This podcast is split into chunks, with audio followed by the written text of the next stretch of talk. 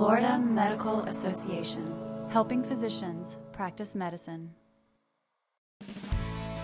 Welcome to the Medicine Curated podcast. I'm your host, Tim Stapleton.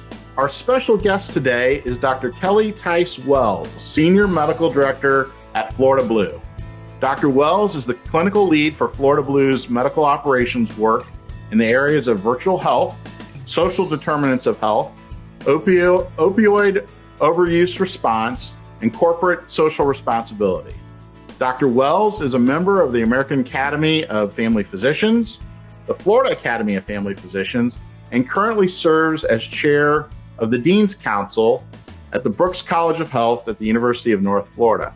She received her bachelor's degree from Florida A&M University in Tallahassee, her medical degree from the University of Florida's College of Medicine, and she completed her residency training at St. Vincent's Family Practice Residency Program.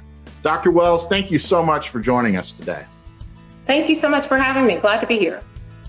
Great. Well, before we jump into a discussion about, you know, the topic of the day, which is the COVID vaccine, um, please tell us about your journey in medicine. You know, what made you decide to become a physician and who inspired you along the way? Well, thanks. I love to have the opportunity to, to tell my story, so to speak, as I, I love the uh, the variations in all of our journeys. And for me, um, my my mother was a nurse, uh, is a nurse, and my father was enlisted Navy. So my early childhood was really a, a, number of different duty stations, and my mom worked at whatever the hospital was where my dad was stationed. And um, you know, I remember the seeing her come and go from work um, and really being enamored with what she did. Uh, and she did everything from you know work in the OR to the newborn nursery. Uh, and and I I think at one point said to my mom, you know, I want to be a nurse just like you, mom. And she said, she said, no, I really want you to, to go a little further than I did. And that was the first seed that was planted. And I tell you this, the second um, memory that I have that really shaped my career dis- decision was an article that I read about uh, Dr. Alexa Canady, who was the first Black female neurosurgeon in the world. And, um, you know, it was sitting cross-legged on the floor in the living room and was just thrilled to see what she was doing in her field and, and with her craft. And eventually, I think, you know, the, the, the career sort of, you know, becomes clear and the specifics of that path have really to do with what you want to do, you know, what sort of lifestyle you want to have. And um, primary care was the thing that that began to appeal to me as I began to, to study medicine. And I very quickly became um, very focused on the relationship between the information we impart as clinicians and how it's applied once the, the patient leaves our office. And so that really led me to look into uh, work related to culturally competent care, health disparities, um, health literacy, and health education. And so I really found a way to incorporate that in all of my clinical work, um, really since the time I got out of residency. Well, that's that's a wonderful story, and thank you for sharing that. Um, tell us a little bit about the work you're doing now um, at Florida Blue, kind of what your what your day to day is like, and sort of your your job description, uh, so to speak, at at Florida Blue. Sure. So it, I actually have a, a, public health background. My first job out of residency was was with a um, local Department of Health. I was a National Health Service Corps scholar and and was uh, paying uh, completing my service obligation um, in the public health field. And I actually stayed in, in those jobs for a period of time and had the opportunity to learn a lot about how uh, local public health systems work. And when I came to Florida Blue to really to work in the medical affairs area, there we we initially were very focused on um, areas we knew there were disparate impacts. So you know, hence we we began really leaning into the opioid response work, for instance, um, uh, wanting to be sure that while we had managed it from the pres- prescribing perspective, you know, the pharmacy perspective, that we also had a good understanding of what was happening on the, the prescriber side of that.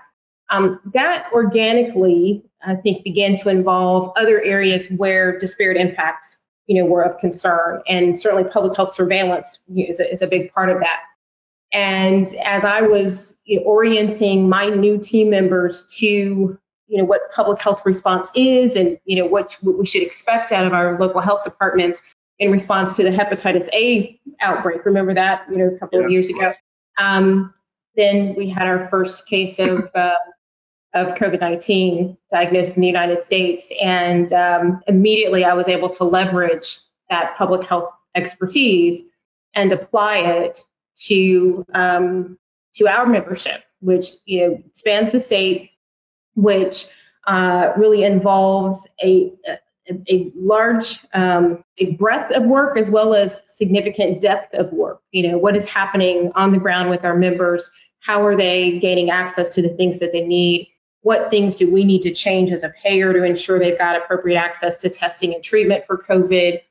where are the disparate impacts and what do we do about those? Um, and so my day to day now has shifted to really be consumed with um, having a maintaining a broad understanding of what's happening with the pandemic response, serving as a connection point between my company and uh, public health and um, and other entities, um, identifying where there might be gaps and then working to to problem solve. Um, if that you know, that looks like a, a, benefit solution, or is that a communication effort that we need to partner with, or is it you know analytics work we need to lean into? You know, we're consuming a lot of external data now to really be sure that we can we have a good picture. So it's it's been quite interesting.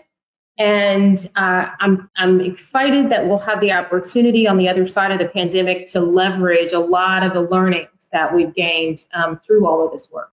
Yeah, I think uh, I think the lessons learned is going to be key, and you know, Florida Blues, you know, very lucky to have someone with your public health background sort of leading the efforts there. Um, and we're going to talk a little bit more now about the the pandemic and specifically the latest developments with regard to getting as many Floridians as possible vaccinated as quickly as possible. And I realize one of the problems right now is is the supply issue, but we also know that there are uh, folks that that might um, uh, be a little concerned about the vaccine and and they need education. So, um, oh, you know, what's the most common fear or misconception that you believe patients have about the COVID 19 vaccine.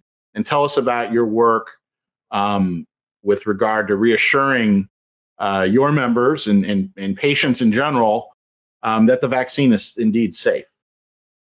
Well, the thing we hear more often than anything else is how in the world can this vaccine be safe because it was developed in such a short period of time they can't possibly have done all of the testing that was necessary in order to ensure that that there's not a risk.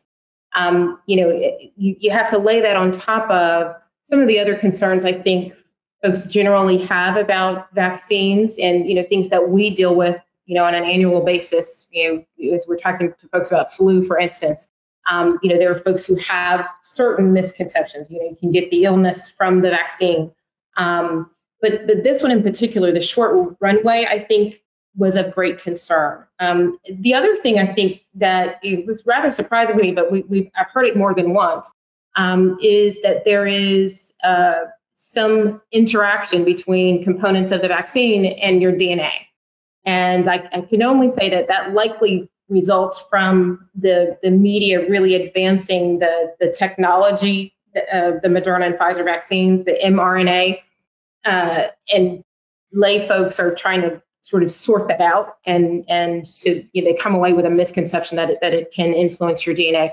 There are many others, and and you know, speaking about what we're doing about that, I think the the most important thing for us to recognize, and you know, as clinicians, is folks don't want to get this wrong. Like people are really interested in making the the best choice for themselves and their family members, as is the case with any other vaccine. And so our jobs are to one be learned learned enough about it that we can share good information, but also to um, to be transparent about how we've learned what sources of information we have used to you know to get to a, a comfort level. And that's what we've we are sharing. You know, I think that that if we know nothing else, we know that that folks trust their docs Mm. And often, no matter you know what anyone says, they are going to go to a, a physician with whom they have a relationship to, in order to try to get comfortable with, with a new piece of information or to get guidance on whether or not they should accept something for themselves or their loved ones. So it is important that we be in position to answer those questions for them. When we have the opportunity, though, however, I think you, one of the things that I, I share is that the, for instance, the FDA review process was transparent. I have colleagues who watched the entire session as the, the data was reviewed before the committee. You know, I think that's a, a critical piece.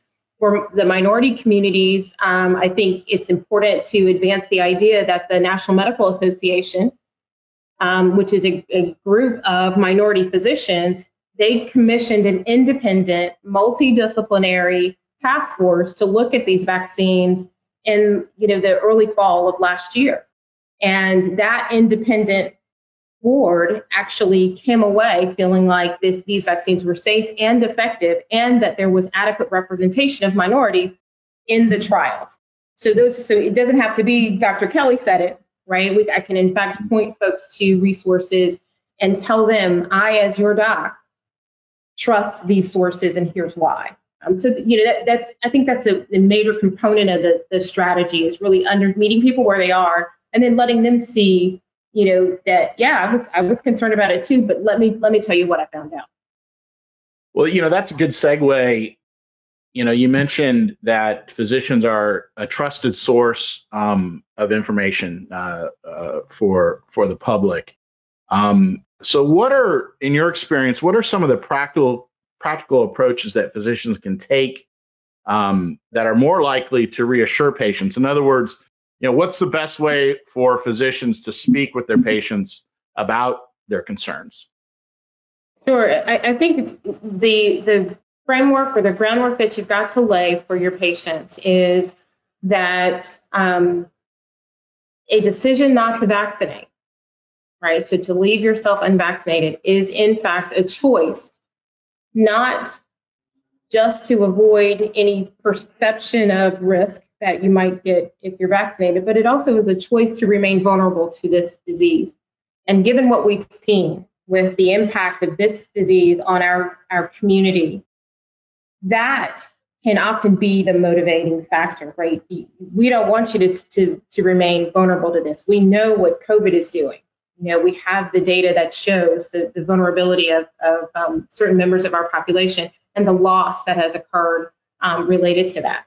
I think the other thing that that I think is a is a key area of focus for, for physicians is when you choose to engage in those conversations, your job is to raise vaccine confidence, not necessarily to remove vaccine hesitancy. So, you know, really check your target and so that we are not speaking to you know years of myths and you know you know um, misinformation that's circulated about vaccines, but in fact talking about these two options we currently have and the data we currently have related to those two options and what may come down the pipeline down the road and really limit it to that. Um, otherwise, I think you, you, can find yourself into more, I don't know, um, emotional, theoretical type discussions that provide no value and often won't allow uh, patients to, to gather what they need to consider shifting. And then the other thing I, I, tend to say, you know, which really has more impact on people than anything else is, you know, I have shared more than once the two people that mean more to me in the world, my parents, who are 81, have both re- now received both doses of the Moderna vaccine. I can't say anything, you know, higher than that, you know, um, in terms of my comfort level with these vaccine offerings we currently have. Yeah, you wouldn't have your mom and dad getting the vaccine if you didn't trust it and think it was beneficial to them. And um, so, you know, we know that that you and your colleagues at Florida Blue are uniquely aware that there are access and information deficits uh, for minority and underserved populations. Um, what are some of the strategies that you're employing right now to address those concerns? Well, you know, one of the, the great learnings about COVID, uh, it's unfortunate, but it is also valuable, is the, uh, the, the, disparity that exists with um, minority populations to start with, right? The reason we were seeing such significant impacts in the, in the community related to COVID was because uh, communities of color tended to have higher incidence of um, some of the chronic diseases that put them at risk. They were not able to work remotely, right? They tended to be more essential and frontline type staff, you know, just you know, risk upon risk upon risk. Um, I also know from early conversations with our Department of Health uh, partners around the state that many of uh, many people of color who were diagnosed early did not have the means to access you know appropriate per- personal protective equipment to you know keep their family safe and we saw spread you know through the data that we were watching in our own members we saw spread through households as a result of that. So you know i think we have to think about what has perpetuated some of those divides long term and often when we try to, to craft messaging you know we sort of shoot to the middle. And because we're thinking about volume uh, of, of impact versus most at risk. And it is true that messaging to minority communities um, really has to be crafted in a more intentional way. So we have done, you know, some surveys of our members to try to, you know, ascertain from them how, how do you want to be communicated about this? Who would be your trust, trusted source? Um, and then we act on that information. And as we're hearing that folks, you know, they want to hear from their doctor, maybe their local community leader, um, often a faith leader. Um, mm-hmm. in some minority communities, there's a mistrust of, of media and what's what they're seeing on the news. And so where we might think, you know, a public service announcement or some sort of ad might might do the trick, that might not necessarily move the, the needle. And so, in fact, we are strategically um, moving to use our leverage our partners around the state that have local influence to carry some of this messaging you know, and so that that messaging will look and feel very t- uh, tailored and familiar to the, the local audiences in order for them to feel connected to the information that's being shared. Um, and, and I think you have to have a willingness to, to change, right? You have to be will, willing to, to shift your, your process because you recognize that, you know, everybody doesn't sort of gather the same. And at the end of the day, as I said at the outset, no one wants to get this wrong. And so it's our job as those that have the information to be sure that we, we hand it to our members and our community at large in a way that's actionable and useful for them. Yeah. And, and you know, there's uh, probably, there's never been a time in history where there's so many ways that people get their information. Um, you know, whether it's, you know, uh, I mean, it, it's so diverse and there's so much information available to people. I know one of the things that you're working on is a toolkit, talking points. You're giving presentations on vaccine safety. Um, can you talk about that that information and um, how you're making that uh, information um, accessible to whether it's physicians or people in the community? Sure. One of the wonderful things about Florida Blue is the um, we, we, have a, the ability to see things from multiple levels, right? So you know certainly we we have connections in our local communities and relationships with you know partners in the local community, and we've been able to say to those partners, you know, if you have need of something, you know, materials, information, uh, you know, a trusted expert to, you know, give a talk or participate in an event, you know, certainly we can partner to to support you. But the other view that we have that I, that has been really valuable to me is, you know, with some of our groups, right? We have some employer groups. We've got, um, you know, we've got individual uh, insured, and those groups move and behave a bit differently. Mm-hmm. And so we can actually you know, work some specific partnerships that actually support uh, some parts of the industry, for instance. You know, if we have um, groups, for instance, that are retail or that are, you know, externally facing healthcare um, uh, providing organizations, we can really leverage those relationships and and and work to support their internal employee needs um, in a way that I think has been critical. You know, we've seen a number of our employee groups, for instance, adopt uh, some of our webinar uh, content, put it on their intranet sites, and make it available to their employees. And so that's a really interesting, I think, a strategic way to impact the community without, um, you know, having to sort of cast so wide a net. Mm-hmm. And, and as we begin to support vaccine efforts, one of the things I think we're going to, to do is, is reach out to those partners specifically and ask, you know, how else may we help?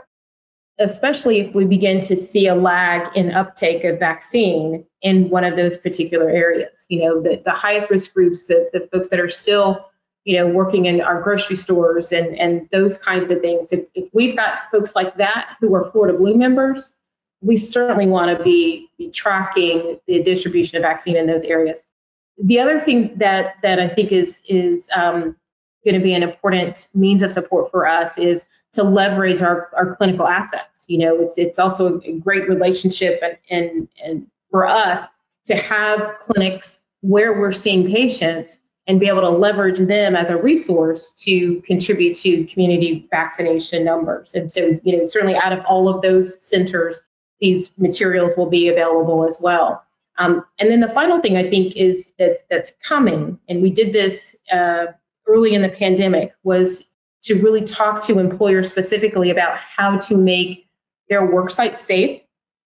And now with the vaccine uh, rolling out, we'll be able to take that employer toolkit that we've already created and deployed and amend that to include, you know, an approach to um, your your employees and their acceptance of the vaccine and what that might mean in your workspaces in terms of safety um, contact tracing you know those kinds of things. So we've really been able to be a resource in multiple different lanes if you will and that's what's been you know really amazing about this work you know it hasn't been um, well, none, none of the days have been dull. Let me say that.